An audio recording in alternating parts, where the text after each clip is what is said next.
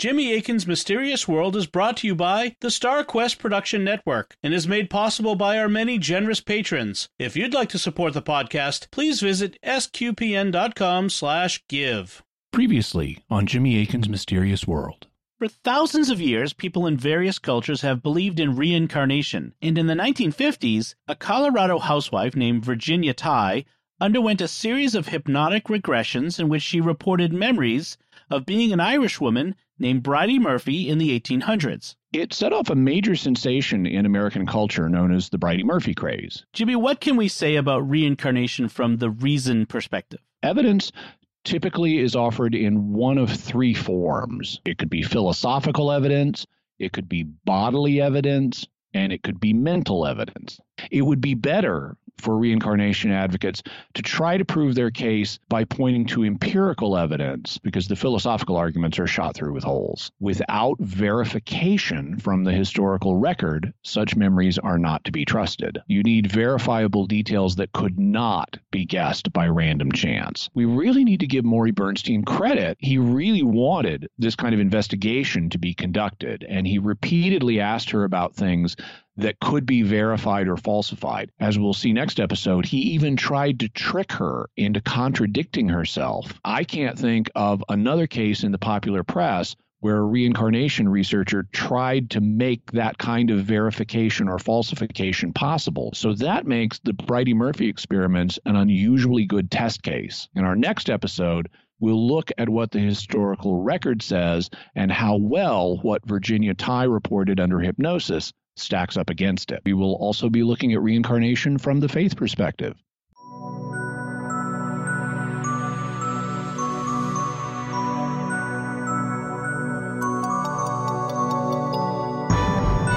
And we're back, which is ironic given we're talking about reincarnation.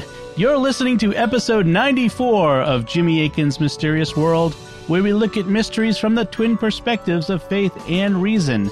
In this episode, we're talking about evidence for and against reincarnation, including the famous case of Bridey Murphy. I'm Dom Bettinelli, and joining me today is Jimmy Akin. Hi, Jimmy. Howdy, Dom. In the 1950s, the idea of reincarnation burst into the American consciousness in a dramatic way. A Colorado housewife named Virginia Tighe underwent a series of hypnotic regressions in which she reported being an Irish woman named Bridey Murphy in the 1800s. In our previous episode, we discussed the history of the Bridey Murphy case, and we looked at some of the arguments for reincarnation, including philosophical arguments and arguments based on things like birth defects, personal preferences, and reported memories of past lives. We concluded that the only way to provide significant support for reincarnation would be if we could find recovered memories that matched up with the historical record, and that couldn't be explained in a natural way. Can we find such memories? And what does the faith perspective have to say about reincarnation? And that's what we'll be talking about on this episode of Jimmy Akin's Mysterious World. So, Jimmy, let's use the Bridey Murphy experiments as a test case for whether past life memories can be matched up with a historical record. Did Bridey Murphy report anything that turned out to be true?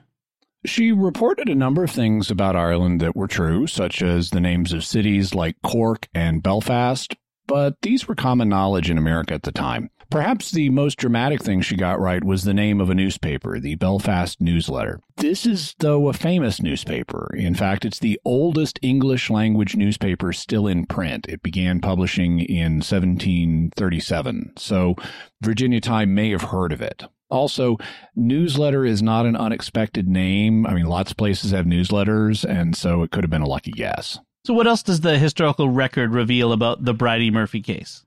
It does not provide a good basis for belief in reincarnation. Before we go further, I want to remind listeners that they need to be careful in reading further about this case because the Hearst reporters for the Chicago American did a really poor job and possibly a fraudulent job in investigating this case. So if you're doing r- further research and you encounter the words Hearst or Chicago American, you need to be really careful. Uh, any claim coming from those sources should be set aside unless it's confirmed by another independent investigation. So, what kind of things did Morey Bernstein ask Virginia Tighe to recall so that they could be checked? Some were items of Irish culture. For example, uh, he asked her to give him some Irish or Gaelic words, which an English speaker like Virginia Tighe wouldn't be expected to know. Here's an example of that. What are some Irish words? Oh, um, you want to know? Um, oh, it's um, Colleen and a, a uh, oh, I try to think of the word for this. The ghost, um, what do we call a ghost? Oh, I think, oh, a braid, What's that word? braid. What does that mean? Oh, it's a, a little cup that you drink out of, and you wish on it. Very, very Irish, you know. It's just something we think about all the time. Wish on it. Drink and just wish on a braid.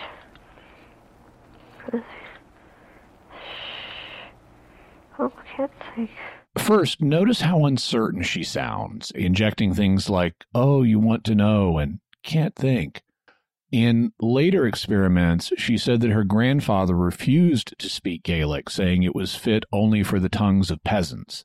So that's a rather convenient excuse for why she wouldn't know much Gaelic.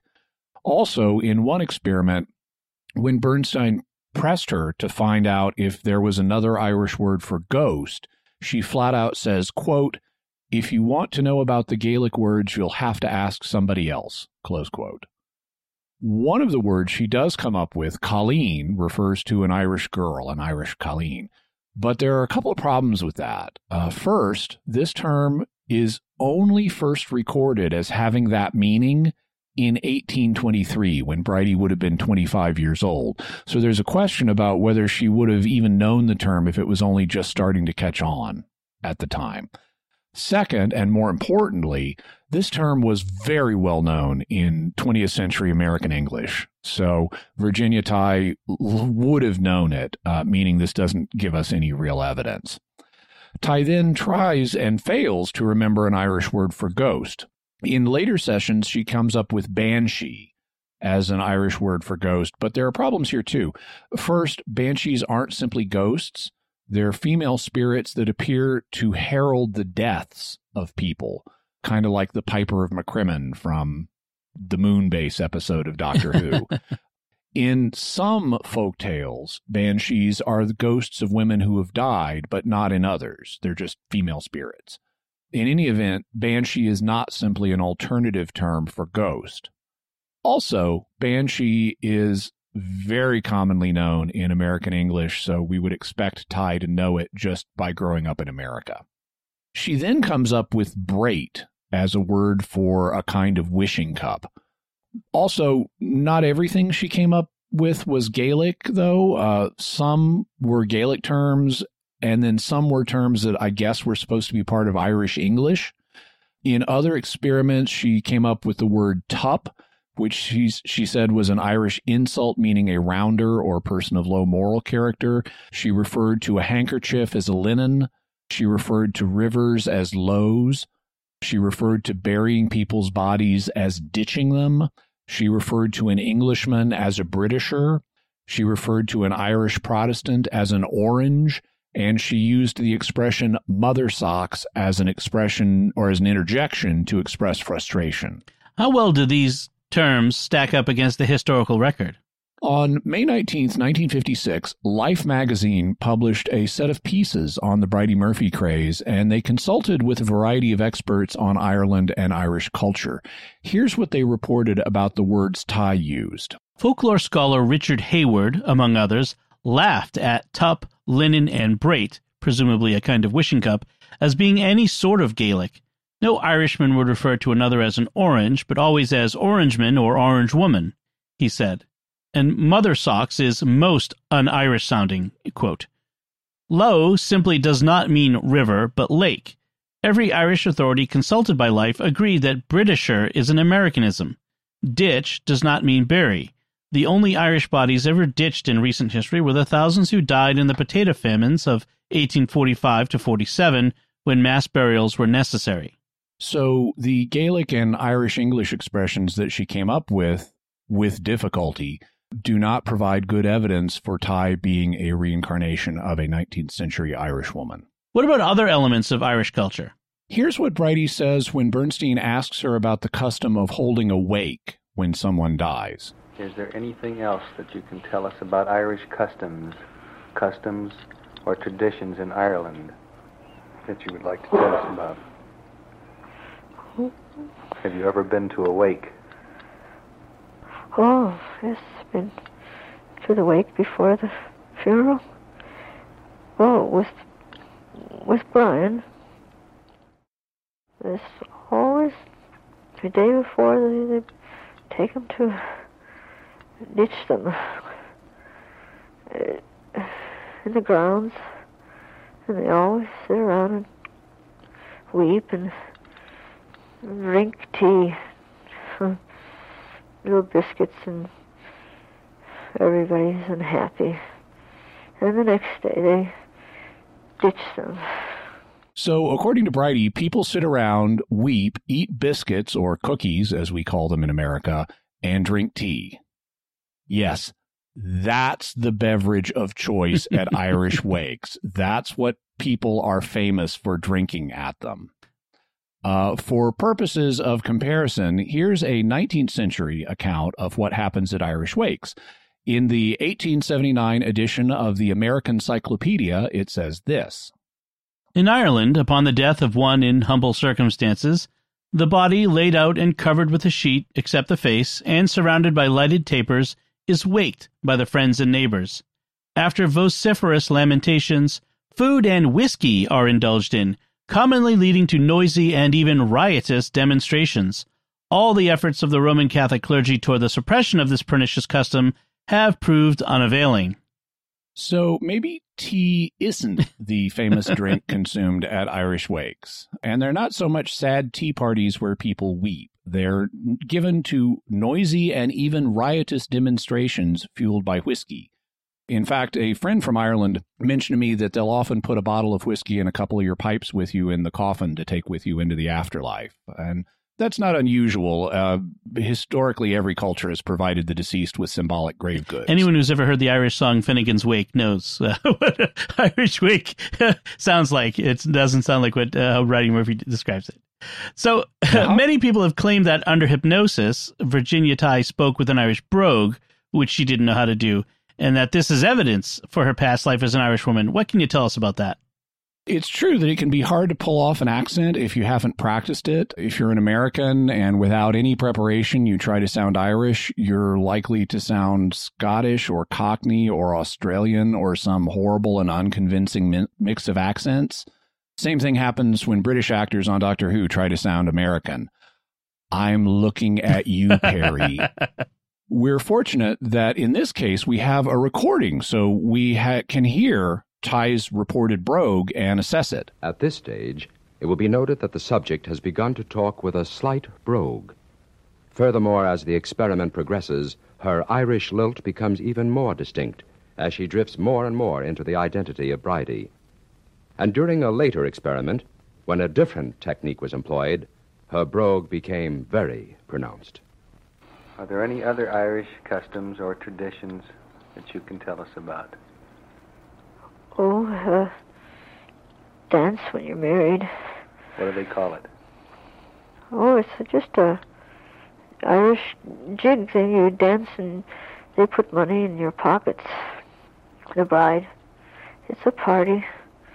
And everybody gives their money, and that way you have a gift, you see. It's just people that wouldn't send you other gifts. Except for the oh, which is a stereotype in America of how Irish people talk, I don't hear anything that sounds distinctly Irish. It sounds very American to my ears. Of course, the narrator says that she developed a much stronger brogue in a later experiment, but we don't get to hear that. Also, the other experiments were recorded months apart, and Tighe easily could have prepped herself, even inadvertently, for speaking with a more pronounced brogue just by thinking about Ireland and Irish people in the intervening months. One of the things Bernstein tried to do was find out about prices at the time, which also would be something that could be verified. What did he discover? Bridey said that she bought a camisole, a kind of sleeveless women's undergarment, at a women's apparel shop called Cadence House. Uh, he had a really hard time getting the price of the camisole out of her.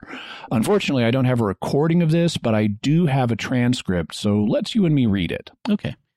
About how much money did you pay for a camisole? Uh, it it was oh, it was oh, it was less than oh, I don't it wasn't it was over a pound. It was over a pound? Oh, I can't. A pound in how much? You see, we had a, a an arrangement where Brian he handled things for them, and it was not the same for anything he got. That's why he did the shopping. He had places where he had to buy the things because he had an arrangement with the proprietors. I understand. You know, and I can't remember. A pound and a, about how much? Hmm. Hmm. I'd say. Just about how much? Hmm. Sixpence. 'Twas over a pound, and I'm not. About a pound and sixpence? About. Maybe. I wouldn't want you to tell them that I said they. That I paid that much, though. So she's really uncertain, but she eventually says the camisole cost a pound and sixpence. What does the historical record reveal? According to the Life magazine investigation, there is no record of any shop called Cadence House. One pound for a camisole was an impossibly high price for that era. So, no such shop, and the price was way too high. Last episode, you mentioned that at one point, Bernstein tried to trick Tighe into changing her story. What happened on that occasion? He'd previously quizzed her about her family members and established that her grandfather, father, and older brother were all named Duncan. He also established that her father and brother were both barristers, which, again, for Americans means they were lawyers who practiced in court or before the bar. But when he reintroduced the question, the transcript says this All right, was Duncan, your brother, a cropper like his father? This question was purposely slanted to explore further Duncan's occupation. It is to be noted here that Bridey made no reference to her former allegation that Duncan was also a barrister. Yes, he was. He was supposed to be. That's the way it went. All right. Now, what kind of crops? Well, there was. Oh. It, it was divided off. There was flax, and there was hay and there was some way in the back there was some tobacco and there was mm, corn and did i say flax? So she forgot that her father and brother were both lawyers Yes, now she says they were both farmers who grew crops. Needless to say, this kind of change in occupations, complete with crop descriptions, casts serious doubt about these being actual memories as opposed to just things she's imagining because the hypnotist wants her to. Are there other holes in Bridey's story? There are lots of them, but I don't want to drag this out by focusing on each individual one. Uh, instead, I'd like to conclude by briefly noting some major facts. Virginia Tighe said that she had been born Bridey Murphy in Cork in 1798. There is no baptismal record for a Bridey Murphy in Cork and there is no record of her family in Cork City directories. She said that she went to Mrs. Strain's day school in Cork. There is no evidence such a school existed. She said she married a man named Brian McCarthy of Belfast. There is no church marriage record of this union. She said Brian published articles in the Belfast newsletter. There are no articles by him in its archives. She said she and Brian lived on Dooley Road. There was no Dooley Road in Belfast. She said that they went to St. Teresa's Catholic Church in Belfast. There was no St. Teresa's Catholic Church in Belfast during Bridey's life, though one was built in 1911. She said the priest at St. Teresa's was Father John Gorin or Gorman. There was no priest by either of these names in Belfast. She said that Brian's colleagues at Queen's University included men named William McGlone, a man named Fitzhugh, and a man named Fitzmaurice. Although Queen's College opened in 1849, it did not become Queen's University until 1908, and its faculty records do not contain the men she mentions. She said she died in Belfast in 1864. There is no obituary or death certificate for Bridey Murphy McCarthy. On every level, her story falls apart. She gives details of Irish speech that don't match the historical record, details of Irish culture that don't match, details of an economic nature that don't match.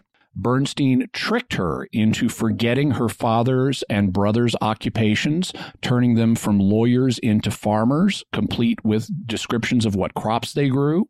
And there are no records of Bridey Murphy herself or the other people mentioned in her story as even existing. So the Bridey Murphy story does not provide us with verifiable historical details that would support the idea of reincarnation. Thus far, I have not found any cases that have verifiable historical details that could not be explained in other ways, but as we talk about reincarnation cases in future episodes, we will be on the lookout for them. Okay. So we do want to take a moment here to first thank our patrons who make this show possible, including this time Alfredo M, Veland F, Maria D, Jacob H, and Laura C. Their generous donations at sqpn.com slash give make it possible for us to continue Jimmy Akin's Mysterious World and all the shows we do at StarQuest and you can join them by visiting sqpn.com slash give. Uh, and those people are verifiably true, real people, and we are oh, grateful yeah. for them. so, and uh, as we have recently, we want to remind you that our up our 100th episode is coming, and we're going to have a great celebration as part of that, and we're going to have lots of great uh, things in it. But one of the things we want to include is feedback from you, the listener, on what the show has meant to you and what you enjoy about it, how it's impacted you and others in your life. And you can provide that feedback by leaving a voicemail at a special number we've set up 720 295 7776. That's 720 295 7776. And we'll put that number in the show notes. It should be in your podcast player right now. You can even click on it right now pause the show, click on it right now, and call and leave a message if you wanted. Uh, but uh, we'll, we'd love to hear from you and want to include your feedback in the show. So, Jimmy, what can we say about reincarnation from the faith perspective? We've got a bunch of myths to clear away here. If you read Western reincarnation literature, you know, New Age books, you'll find a bunch of claims that are flat out false. For example, you'll find claims that at the time of Jesus, Jews believed in reincarnation, that the early Christian writer Origen taught reincarnation, and that the Council of Nicaea struck passages teaching reincarnation out of the Bible. All right, let's look at these one by one. Why do some claim that Jews in Jesus' day believed in reincarnation? First, let's look at what Jews in this period actually believed about the afterlife. There were two opinions. The minority position, which was held by the Sadducees, claimed that there was no afterlife. But except for the Sadducees, all other Jews that we have records of believed in resurrection. This included the Pharisees, the Essenes, and the earliest Jewish Christians. We do not have any records of Jews in this period believing in reincarnation. The claim that some did is based on a misreading of some passages in the Jewish historian Josephus, who lived in the late first century and who was an eyewitness of the destruction of Jerusalem in AD 70. After the Jewish War, Josephus wrote several books with a Gentile audience in mind. Because of the war, Jews had a really bad reputation in the Greco Roman world, and Josephus wanted to do what he could to help rehabilitate their image to get Gentiles to have a, a, more positive opinion of them. So when he described Jewish views of the afterlife, he does two things. First, he just directly says that the Sadducees deny that there's an afterlife. But second, to keep the majority view from sounding too weird to Gentiles, he kind of soft pedals it. He says that we'll live again, he says that if we've lived righteously, we'll come back and have a better life. And he says that after death, we'll come back in another body. What he doesn't mention in these passages, because it would sound too weird to Greeks and Romans, is that the new body we will have is an improved, glorified version of the same body. And he had reason to think that if he'd mentioned this, his Gentile audience would have scoffed. I mean, after all, look at like Acts 17:32 when Paul preaches the resurrection at the Areopagus in Athens, Greeks scoff at him. In most of the passages where he discusses the Jewish view of the afterlife, he omits the fact that you're coming back in the same body. But what he says is an accurate, if partial, description of the Jewish belief in resurrection. After all, I mean, Josephus knew about the resurrection and he wasn't going to outright falsify what he said about Jewish beliefs. He's soft pedaling it, but he's not lying about it. Josephus had many Jewish critics who regarded him as a traitor and a Roman collaborator. We even know some of his Jewish critics by name because he talks about them. He also had Gentile critics, like a guy named Apion, against whom he wrote two books defending himself and Jews from Apion's criticisms. Now, if there's anybody whose reputation Josephus cares about more than that of his people, it was his own. He's very preoccupied with his own reputation, so he's not about to say something flatly false about what Jews believed, uh, whether it's the afterlife or anything else. It would be way too easy for his Jewish critics to pounce on it and treat it as evidence of how he's unreliable and not a trustworthy representative of Jews. And his all his Gentile critics would have to do is check with the Jews, say, "Hey, what do you guys believe about the afterlife?" And they would have ammunition to expose Josephus. So consequently, he gives an accurate but not fully explicit account of the Jewish belief in resurrection in most passages. But in other passages, he comes out and says it forthrightly, stating that the righteous quote will quote revive and live again. Close quote. I've written articles about the first century Jewish beliefs in the afterlife and about what Josephus says, and we'll have links to them in the show notes. What about the idea that the early Christian writer Origen taught reincarnation? Uh, first, who was Origen? He was a Christian from the Egyptian city of Alexandria up on the Mediterranean coast at the end of the Nile Delta. He was born around AD 183 and he died around AD 254. So he was active in the as an author in the early 200s. He was a really smart guy and an important scholar and author, but he's not usually considered a church father because he held some eccentric views. But reincarnation isn't one of them. The idea that it was is based on a misunderstanding of something he did believe in the pre existence of souls. He thought that our souls existed before this life, but in a disembodied form. He did not believe that they came back into body after body, just that they'd been around before without a body. Interestingly, when I did the research that later went into my book, The Fathers Know Best, I discovered something surprising about Origen.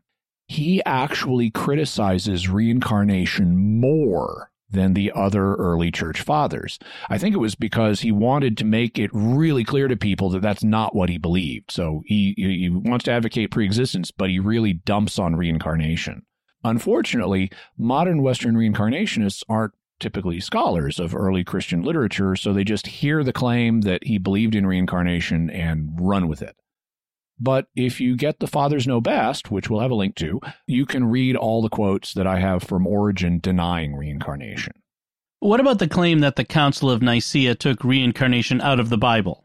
This claim pops up a number of places, such as in the actress Shirley MacLaine's book, Out on a Limb, where she reports being told The theory of reincarnation is recorded in the Bible, but the proper interpretations were struck from it during an ecumenical council meeting of the Catholic Church in Constantinople sometime around AD 553 called the Council of Nicaea.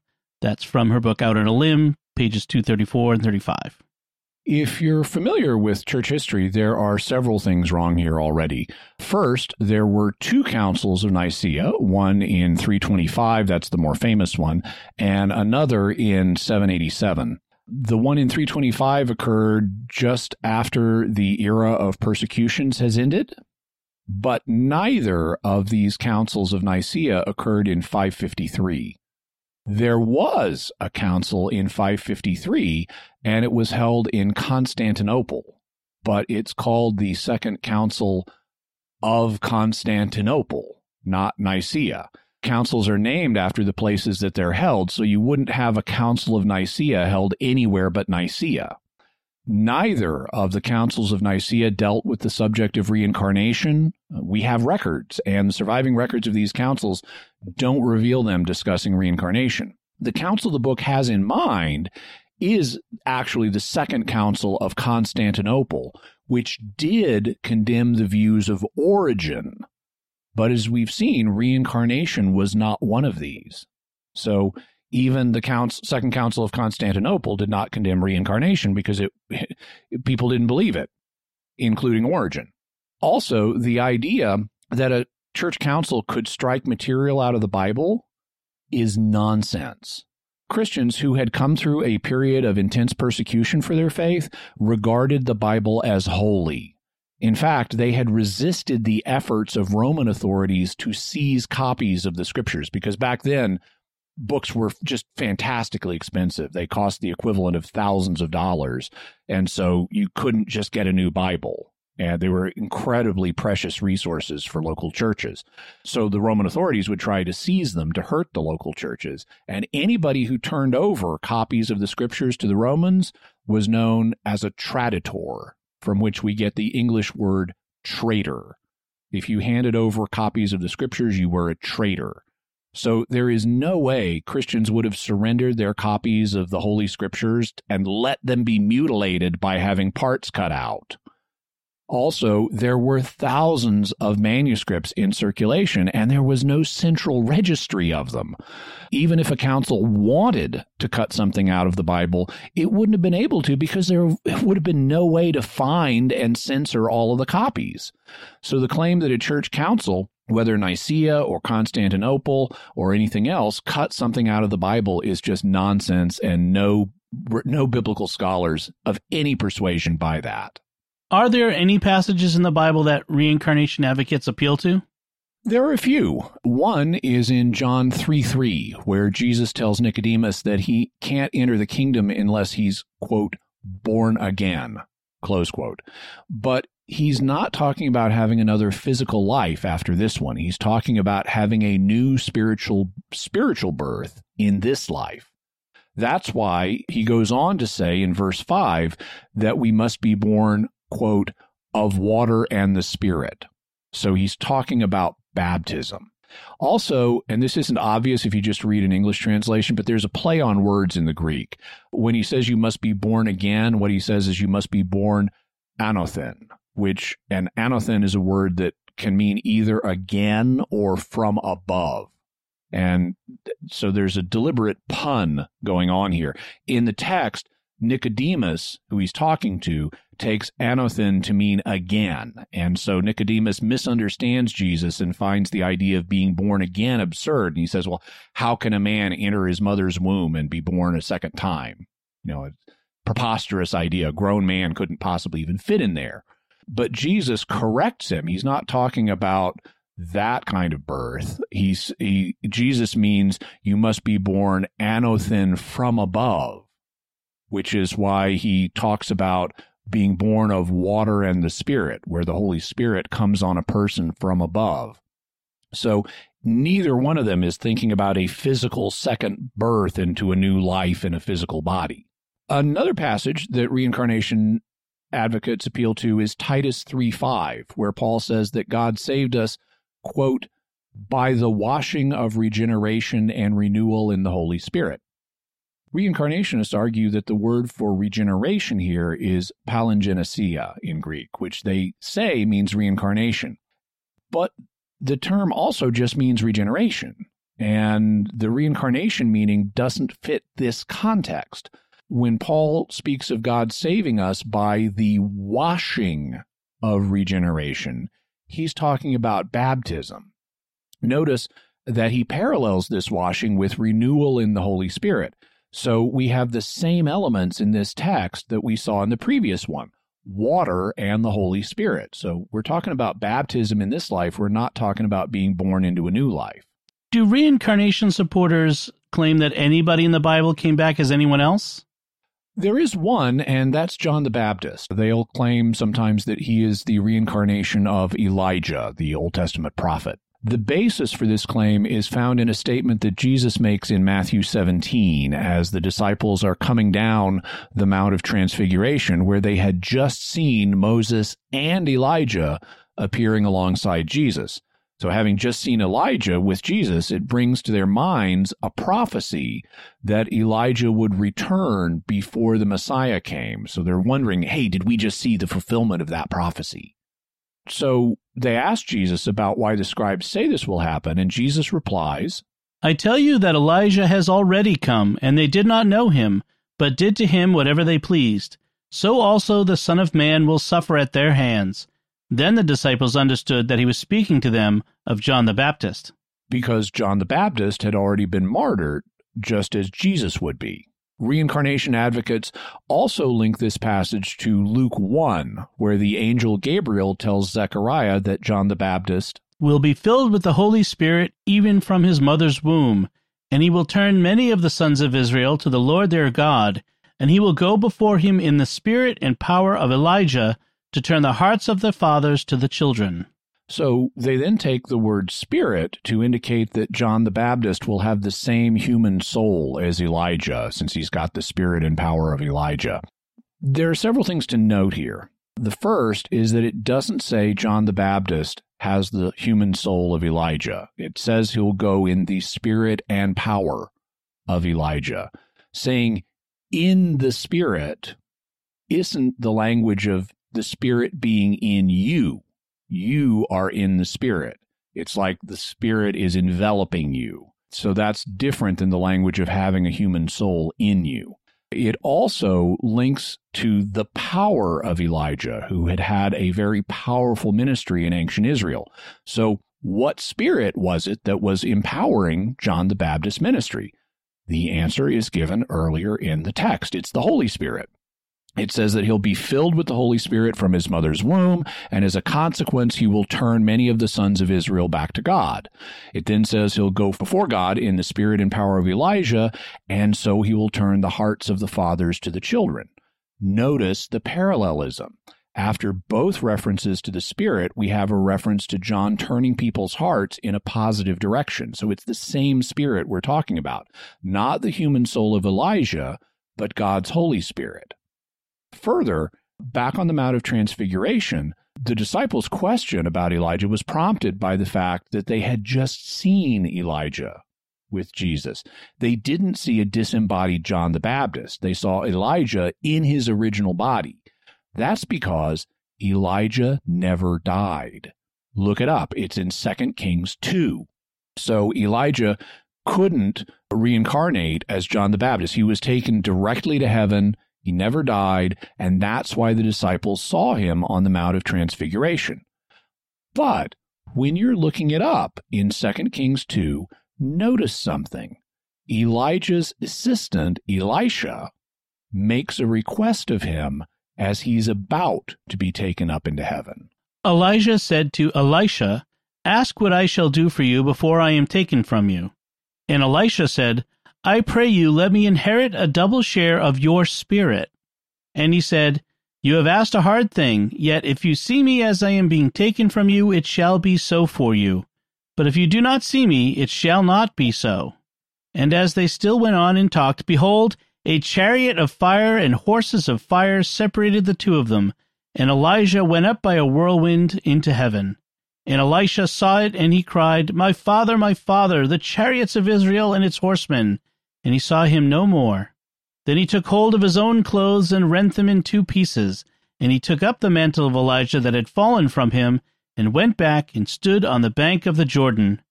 Now, when the sons of the prophets who were at Jericho saw him, they said, The spirit of Elijah rests on Elisha. Not only did Elijah not die, this passage makes it clear what the spirit and power of Elijah means. Elisha requested a double portion of Elijah's prophetic spirit, and he got it, as the sons of the prophets recognized.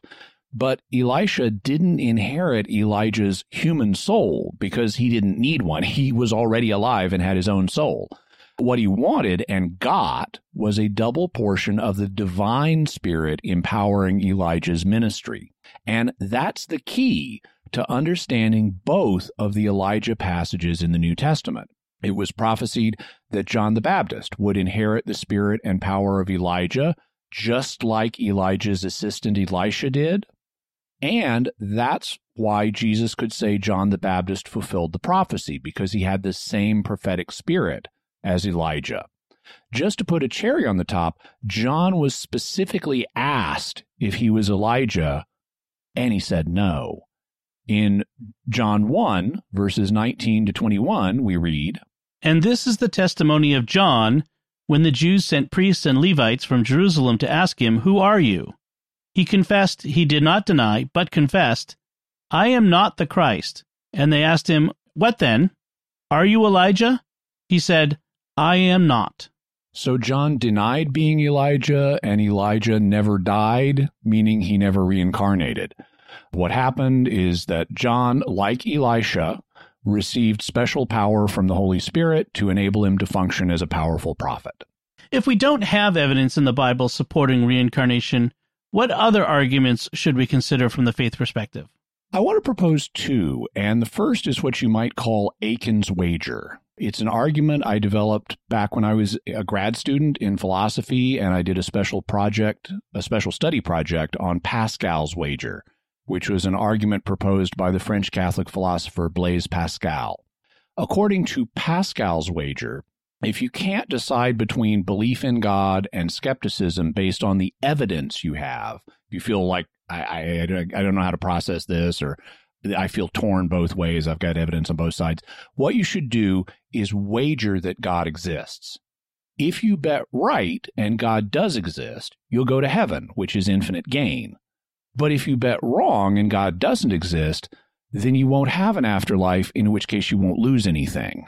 I've simplified that a little bit, but that's the basic idea that wagering that God does exist is in your self interest if you can't decide based on the evidence. Now, I realized in grad school that you could extend this type of reasoning, which is known as uh, pragmatic reasoning as opposed to evidential reasoning. You could extend this type of reasoning to other religious questions like whether reincarnation happens. You could either, if you don't feel the evidence settles the matter, you could either wager that reincarnation is true and you'll get another life, or you can wager that it's not true and this life is the only one you have. If you wager that reincarnation is not true, then you'll do your best to make this life count. And if it turns out that your wager is right, that reincarnation does not happen, you've done the right thing by trying to make this life count. But if it turned out that your wager was wrong and reincarnation did happen, then it wouldn't matter because you'd get another chance to get it right in the next life. So, again, I'm simplifying, but either way, it's in your interest to assume that one life is all you get, so you better make this one count because you may not get another chance. So that's what I'd say to someone who doesn't feel sure about it one way or the other based on the evidence.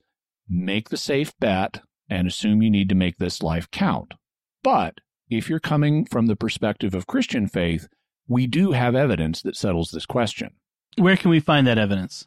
It's in the letter to the Hebrews, chapter 9, verses 27 and 28, where we read And just as it is appointed for men to die once, and after that comes judgment, so Christ, having been offered once to bear the sins of many, will appear a second time, not to deal with sin, but to save those who are eagerly awaiting for him.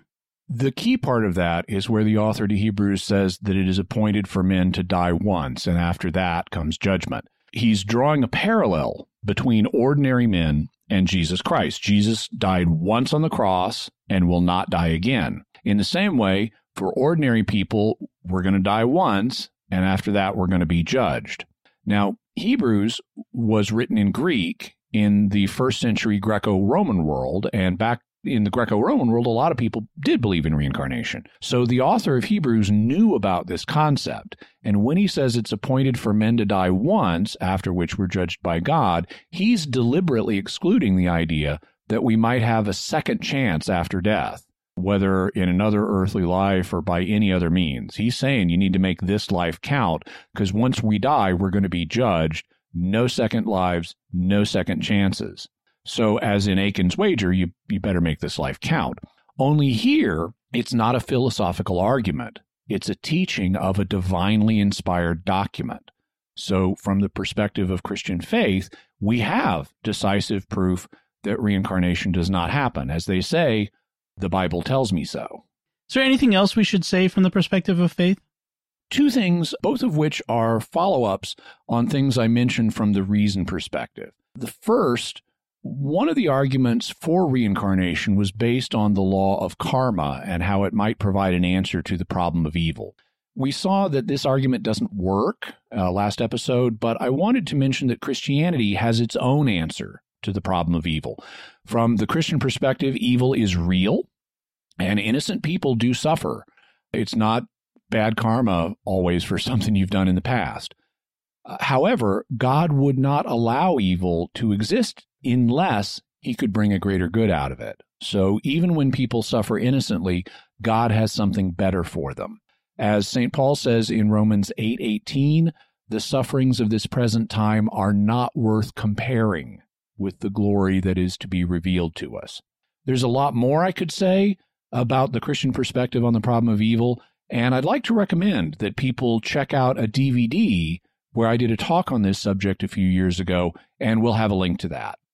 The second follow up deals with how we might explain it if people did come up with memories of a past life that could be confirmed from the historical record. Under the reason perspective, I mentioned several possible explanations for these that were natural. They could be due to hoaxing. They could be due to cryptomnesia, where you learned something and just forgot that you'd learned it. They could be due to random chance, or they could even be due to psychic abilities like remote viewing or telepathy. But the faith perspective, op- if you know, assuming those were real, the faith perspective opens up another option demons. I didn't mention this then since demons are part of the realm of faith, but it's a possibility. And if I ran across a case where the natural explanations for verifiable past life memories didn't work, I would take seriously the idea that they might be produced by demons. Of course, you know, they could still be produced by other paranormal things like psychic abilities, but even though I don't quickly chalk things up to demons, this would be an instance where I would be prepared to look at that possibility if there was no other way to explain it. All right, Jimmy, so what's your bottom line on reincarnation? As interesting as the idea may be, reincarnation doesn't happen. The arguments for it from the philosophical perspective don't work. Neither do arguments about birthmarks, personal preferences, or talents. We don't have evidence of verifiable past life details that can't be explained naturally. In fact, the Bridey Murphy case is positively disconfirmed by the historical record in a bunch in you know bunches of ways. And the faith perspective gives us decisive evidence that we die once and then we're judged. So, Jimmy, uh, can we go over those further resources that we offered last time and maybe have a few more from this episode that we can offer to listeners? Yeah, so uh, th- we'll have a link to Morey Bernstein's book, The Search for Bridey Murphy. Also, my book, The Fathers Know Best, where I have all those quotes from the early church writer Origen condemning reincarnation. So you can see those for yourself. We'll have a link to my DVD on the problem of evil. Also, episode 52 on hypnosis, as well as articles on Bridey Murphy, articles I wrote on Judaism and reincarnation, and Josephus and reincarnation, and a tract I did on what the early church believed about reincarnation.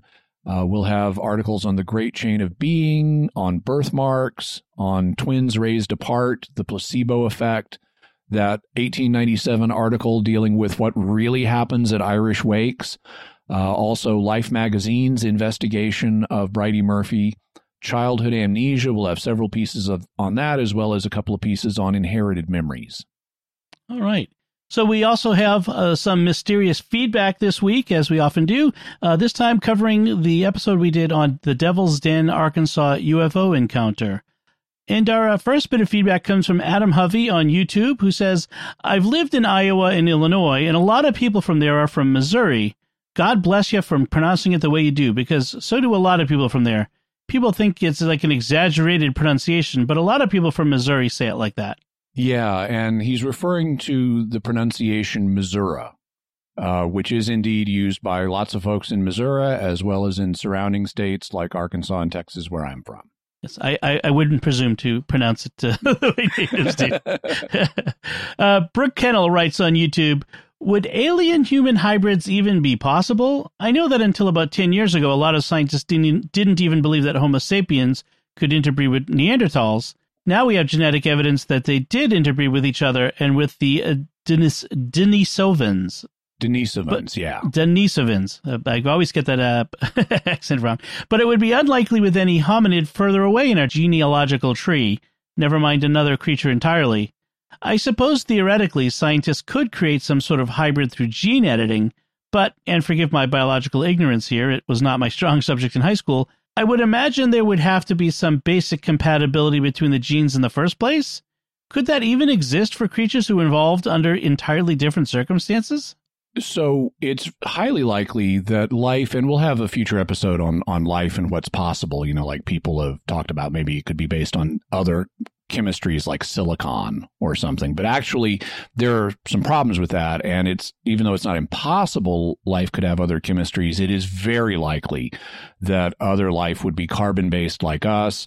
And it's got to have some equivalent of DNA I mean, it may not be exactly like our DNA. It could have different base pairs and stuff, but it's got to have some way of passing on heritable traits from one generation to another.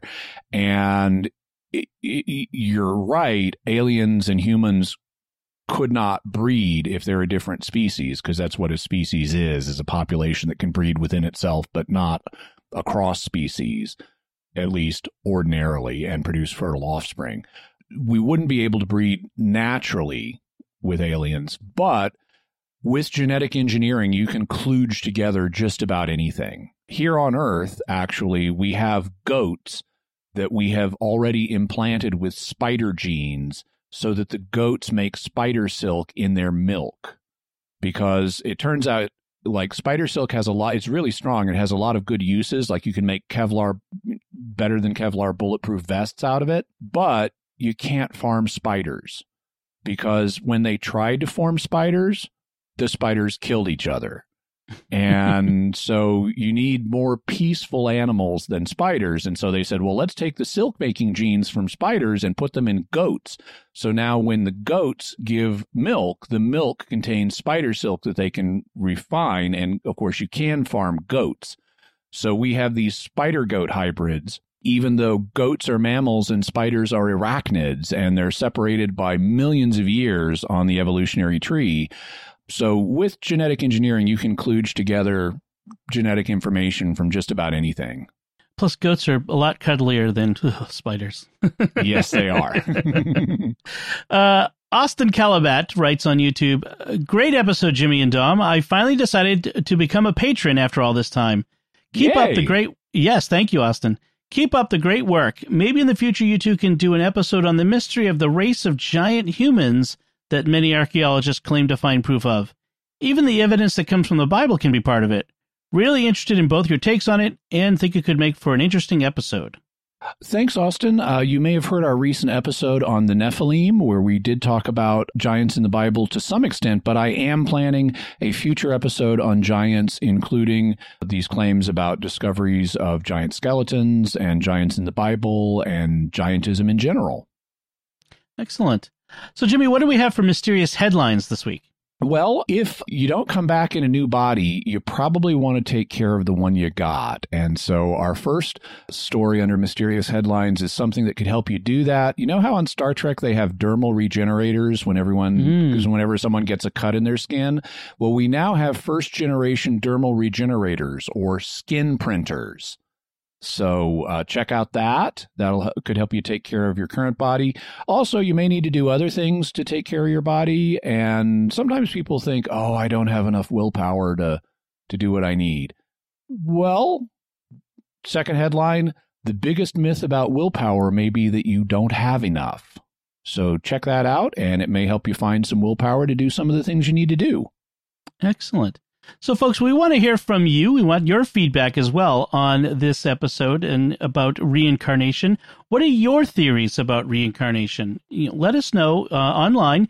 You can do that by going to sqpn.com slash mysterious and leave a comment there, or on Jimmy Akin's Mysterious World Facebook page, or by sending an email to mysterious at sqpn.com, or sending a tweet to at mys underscore world with the hashtag of mysterious feedback. Uh, what, what's your what's your theory about reincarnation? Let us know. So, Jimmy, what's our next episode going to be about? Well, since we released this episode on a Monday, we're going to have another Friday episode, and it's going to be a patrons' questions episode. We periodically ask our patrons what questions they'd like to have answered, and we initially let them have exclusive access to it, but eventually we let everybody hear it so you can hear the benefit of being a patron. And if you want to get your own questions answered, by all means, become a patron. We'd love to hear from you and love to answer your questions. Then the week after that, the next Friday, we're going to have an episode on David Koresh of the Branch Davidians, the so called sinful Messiah. What did he believe and what really happened with the Waco siege? We're going to be doing a two parter on that. And it's going to be really fascinating in doing the research i mean it's it's a fascinating story is intense and it may not be for everyone so parents in particular may want to listen we're going to as always we're going to keep it clinical but parents may want to listen and make decisions for their family all right. So, and I want to remind everyone about that 100th episode we've got coming. I mentioned earlier in this episode.